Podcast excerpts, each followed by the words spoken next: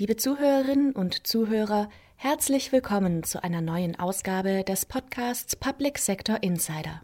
Mein Name ist Marlin Jakobson und ich freue mich, Ihnen wieder drei interessante Beiträge präsentieren zu dürfen. Zunächst kommentiert meine Kollegin Tanja Clement, welche Lehren aus der Hochwasserkatastrophe in Rheinland-Pfalz und Nordrhein-Westfalen 2021 gezogen wurden. Es folgt ein Interview meines Kollegen Bennett Clavon mit Diplompsychologe Dr. Wesemann über die psychologische Nachsorge nach Einsätzen von Polizei und Rettungskräften. Und zu guter Letzt spreche ich mit meinem Kollegen Benjamin Hilbricht über das Ausmaß der Entscheidungsgewalt österreichischer Bürgermeisterinnen und Bürgermeister.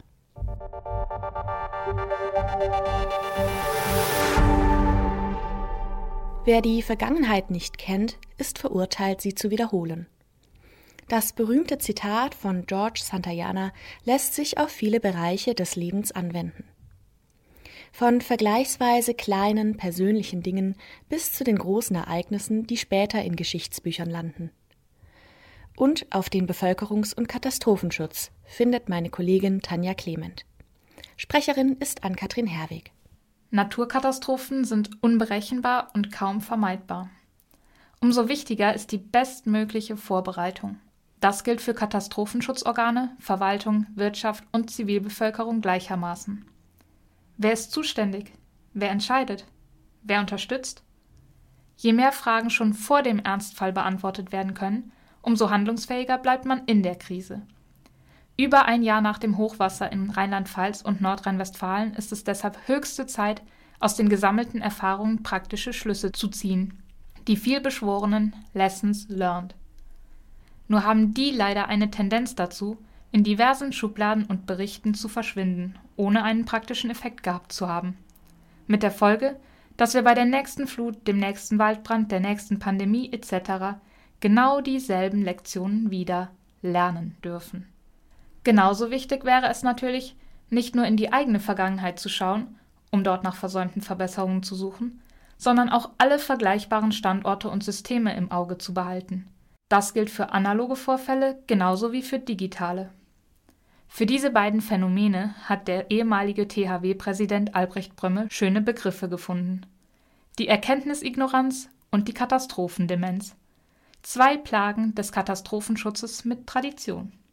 So war das Geld, mit dem vor fast 100 Jahren der Nürburgring gebaut wurde, ursprünglich für ein neues Hochwasserschutzkonzept an der Ahr gedacht.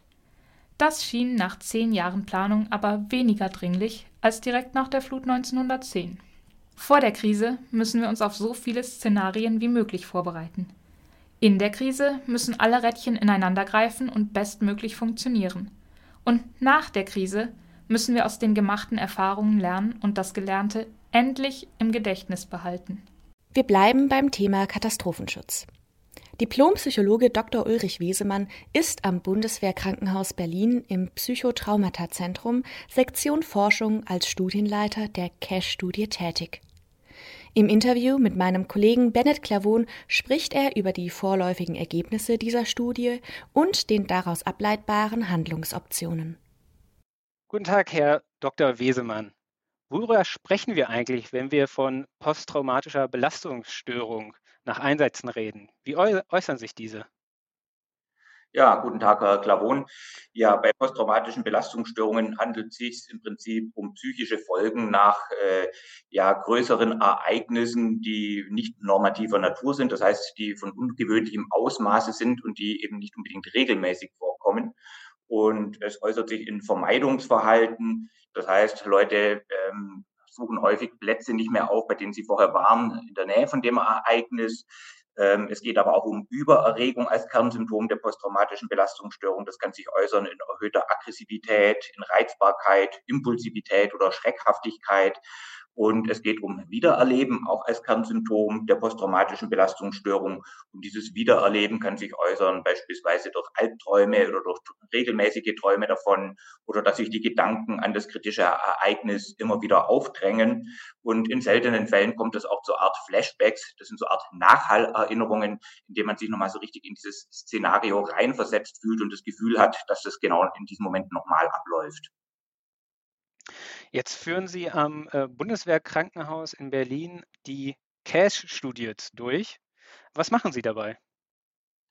Genau, also CASH steht für Calamities, Anxiety, Stress and Hostility, also im Prinzip Kalamitäten oder Großschadensereignisse, Angst, Stress und Feindseligkeit.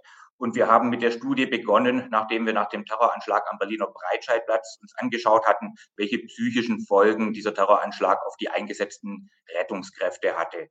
Und da hatten wir eben festgestellt, dass es einige Berufsgruppen, aber auch geschlechtsspezifische Unterschiede gab. Und da haben wir gesagt, okay, jetzt ist es natürlich spannend, uns das noch ein bisschen genauer anzuschauen.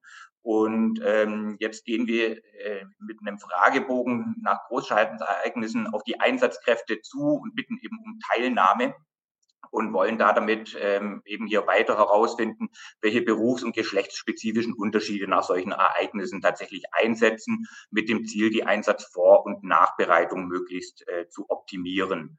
Wir unterscheiden hier zwischen vorsätzlich und nicht vorsätzlich herbeigeführten Großschadensereignissen und wir unterscheiden zwischen Typ 1 und Typ 2 Kriterien oder Ereignissen. Ein Typ 1 Ereignis wäre also so ein kurzfristig einwirkendes Ereignis, das dann schnell wieder vorübergeht, im Vergleich zu den Typ 2 Ereignissen, die dann eben langanhaltend sind. Und da könnte man sich jetzt beispielsweise vorstellen, also ein Terroranschlag wäre vorsätzlich herbeigeführt, aber kurzfristig und die Flutkatastrophe beispielsweise wäre eben nicht vorsätzlich herbeigeführt, aber dafür langanhaltend.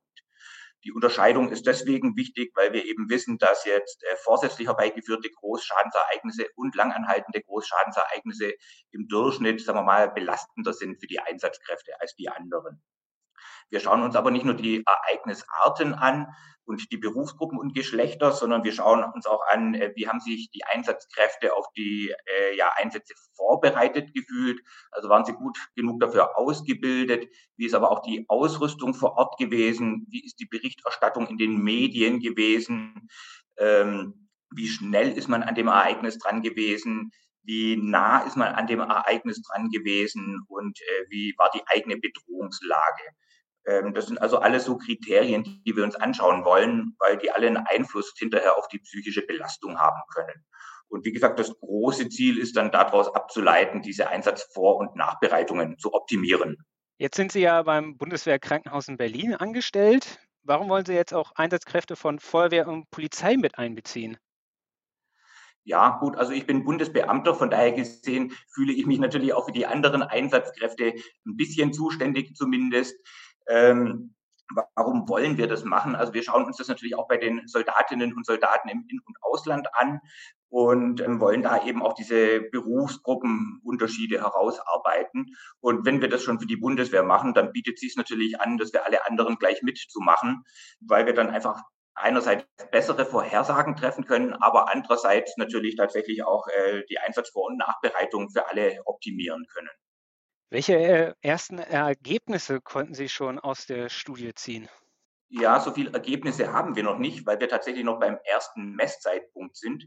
Ähm, von daher gesehen haben wir noch keine großen Auswertungen, aber wir haben uns jetzt beispielsweise die Polizeikräfte nach der Amokfahrt in Trier angeschaut und ich habe da meine erste Auswertung drüber laufen lassen. Und da haben wir eine Stichtagsprävalenz von posttraumatischen Belastungsstörungen von 1,8 Prozent gefunden. Das liegt also deutlich unter dem Wert, den man eigentlich tatsächlich nach so einem Ereignis erwarten würde. Also da würde man eher mit 3,3 bis 3,5 Prozent rechnen. Also das hatten wir auch nach dem Terroranschlag in Berlin, aber auch nach anderen Anschlägen äh, jetzt in Paris oder Madrid hat man da ähnliche Werte gefunden. Und wir führen das eben darauf zurück, dass die eine etwas optimierte Einsatz vor und nach oder zumindest eine optimierte Einsatznachbereitung haben. Die haben da einen äh, Polizeipsychologen, den Dr. Hallenberger, der hat also schon äh, vor langer Zeit angefangen, diese ja, Einsatznachsorge umzustellen. Und das scheint doch mit einem gewissen Erfolg gewesen zu sein. Aber wie gesagt, das ist jetzt die Stichtagsprävalenz zum ersten Messzeitpunkt.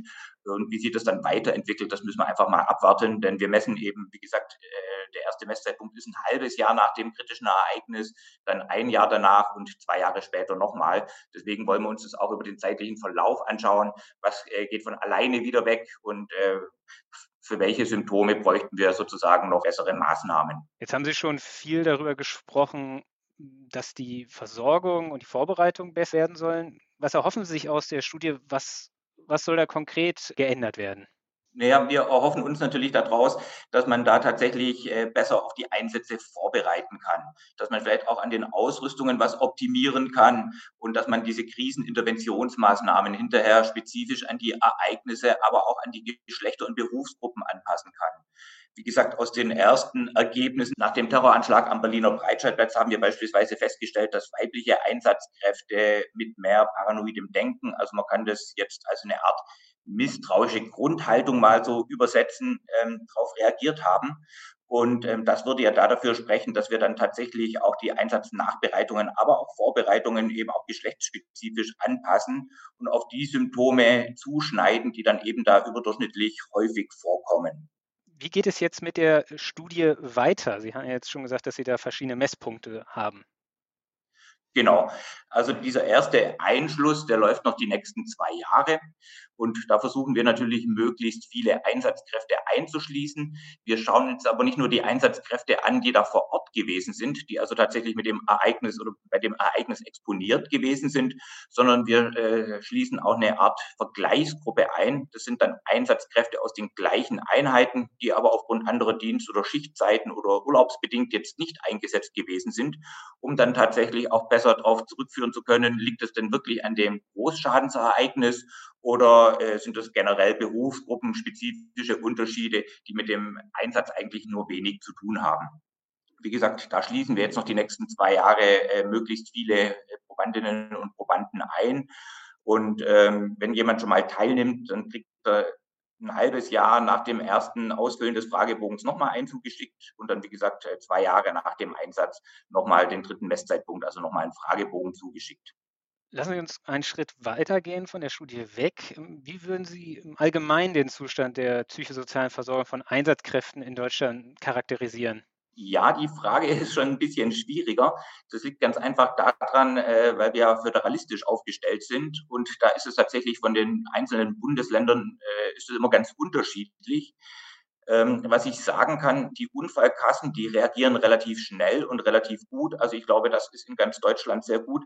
Und ansonsten hängt es so ein bisschen ab von den Bundesländern, ähm, wie da die Versorgung ist. Aber insgesamt muss ich sagen, ist die Versorgung wahrscheinlich schon im überdurchschnittlich guten Bereich. Nichtsdestotrotz, es lässt sich natürlich immer was optimieren und gerade die Maßnahmen zur Krisenintervention, da gibt es also viele Organisationen und Einheiten, die noch etwas veraltete, nicht mehr zeitgemäße Interventionstechniken anwenden. Und ich denke, da lässt sich schon noch einiges optimieren. Eine weitere Anschlussfrage dazu. Konnten Sie in den letzten Jahren eine Veränderung der gesellschaftlichen Akzeptanz oder Anerkennung von diesen psychosozialen Problemen erkennen? Ja, unbedingt. Also ich denke, früher waren psychische Störungen deutlich stärker stigmatisiert. Das heißt, dass man die deutlich negativer und vielleicht auch nicht unbedingt ganz realistisch betrachtet hat, also mit mehr Vorurteilen behaftet war. Das hat sich schon deutlich verbessert. Gerade in der jüngeren Generation hat es viele Fortschritte gegeben. Nichtsdestotrotz gibt es da noch einiges zu tun auch. Was wir wissen, ist, dass Einsatzkräfte eben gegenüber berufsbedingten psychischen Störungen aufgeschlossener sind und da weniger Vorurteile haben als die Allgemeinbevölkerung. Allerdings, wenn sie selbst betroffen sind, verkehrt sich das sehr häufig ins Gegenteil, sodass da Einsatzkräfte eigentlich eher weniger bereit sind, sich auch professionelle Hilfe zu suchen. Das heißt, also bei der Destigmatisierung, da gibt es auch noch einiges zu tun. Herr Dr. Wesemann, falls unter unseren Zuhörerinnen und Zuhörern noch jemand an der Studie teilnehmen möchte, ist das noch möglich? Ja, das würde uns natürlich freuen, denn wir brauchen natürlich eine möglichst große Stichprobe. Von daher gesehen sind wir um jeden Einzelnen und jede Einzelne dankbar, die daran teilnehmen. Dann, Herr äh, Dr. Wesemann, bedanke ich mich für Ihre Zeit, für das Interview und wünsche Ihnen für Ihre Studie alles Gute. Ja, vielen Dank, Herr Glavon. Auch nochmal herzlichen Dank an Sie für das Interview und machen Sie es gut. Den Link zur Studie finden Sie in den Show Notes. Auch in der Diskussionsrunde der Veranstaltungsplattform neuestadt.org am 25. Oktober ist der Katastrophenschutz Thema. Dann spricht Bernhard Clavon mit seinen Gästen über die Digitalisierung in der Gefahrenabwehr. Melden Sie sich gerne kostenlos unter neuestadt.org an, um mehr über Chancen und Grenzen bei der Digitalisierung der Gefahrenabwehr zu erfahren. Nicht nur Naturkatastrophen und Gewalttaten benötigen ein besonderes Krisenmanagement, auch gesamtgesellschaftliche Herausforderungen wie die aktuelle Energiekrise fordern situationsspezifisches Handeln. Mein Kollege Benjamin Hilbricht hat sich in diesem Zusammenhang mit unterschiedlichen Kompetenzen deutscher und österreichischer Bürgermeisterinnen und Bürgermeister auseinandergesetzt. Anfang September machten die Notfallmaßnahmen des Wiener Bürgermeisters Michael Ludwig Schlagzeilen. Er hatte den Energiekonzern Wien Energie mit 1,4 Milliarden Euro bezuschusst. Zunächst stellte er dem Konzern im Juli 700 Millionen Euro zur Verfügung, Ende August noch einmal denselben Betrag. Die Entscheidungen dafür traf er im Alleingang. Wie konnte er als Bürgermeister denn über eine solche Geldmenge im Alleingang entscheiden? Möglich ist dieser tiefe Griff in die Geldbörse der Stadt wegen der in den Stadtverordnungen verankerten Notkompetenzen. Diese erlauben es dem Bürgermeister Wiens, im Krisenfall allein zu handeln, ohne den Gemeinderat zu informieren. Die Kompetenzen kamen zur Unterstützung der Gastronomie schon 2020 zum Einsatz. Gedacht sind sie, wie der Name bereits vermuten lässt, für den Not- bzw. Krisenfall. Sie sollen helfen, Nachteile zu vermeiden, die durch verzögerte Entscheidungen entstehen könnten. Die Notkompetenzen existieren aber nicht nur in Wien. In fast ganz Österreich besitzen die Bürgermeister die alleinige Entscheidungsgewalt im Krisenfall. Wie spezifisch sind die Notkompetenzen denn ausgelegt? Die Anwendungsfälle von Michael Ludwig haben zu Fragen nach einer genaueren Definition der Krise geführt. Denn einige Politiker sehen die finanziellen Krisen keinesfalls mit dem Gesetz abgedeckt. Das war ja bereits 1940 in den Satzungen verankert worden und hatte seinen Ursprung noch in der Mitte des 19. Jahrhunderts, also zu Zeiten der Kaiser. Damals, vor der Massenverbreitung von Telefon und Radio, machte eine solche Notkompetenz Sinn. Es konnte ja Tage oder Wochen dauern, alle nötigen Ratsmitglieder zu versammeln. Heutzutage ist das aber nicht mehr so schwierig. Daher sorgen die aktuellen Fälle für politische Diskussionen. Die Entscheidungsbewahrung hört sich auf dem Papier erst einmal nach einer guten Idee an. Es klingt aber ein wenig nach Notstandsverordnungen. Gibt es denn einen vergleichbaren Mechanismus in Deutschland? In Deutschland gibt es diese Kompetenzen mehr oder weniger eins zu eins. Die Gründe für dieses Recht sind genau dieselben. Es geht darum, die Entscheidungsfähigkeit auch in Krisenzeiten aufrechtzuerhalten. Sollte eine baldige Sitzung des Rates nicht möglich sein. Der große Unterschied liegt jedoch in der Wirksamkeit der Beschlüsse. In Deutschland kann eine Maßnahme im Nachhinein noch ungültig erklärt werden und soweit möglich auch abgeändert. In Österreich ist der Beschluss zwar genau wie in Deutschland unmittelbar dem Stadtrat vorzulegen, aber dieser kann den Beschluss rückwirkend nicht mehr kippen, weshalb dieser Schritt rein rechtlich einfach formal ist. Generell sind die Notkompetenzen seit Ausbruch der Corona-Pandemie in beiden Ländern wieder stärker zum Einsatz gekommen um Lockdowns und andere Krisen zu managen. Danke dir, Benjamin, für diesen interessanten Beitrag. Damit sind wir auch schon am Ende dieser Ausgabe von Public Sector Insider angekommen. Hören Sie gerne auch nächste Woche wieder rein, wenn wir über aktuelle Themen für den öffentlichen Dienst sprechen. Machen Sie es gut.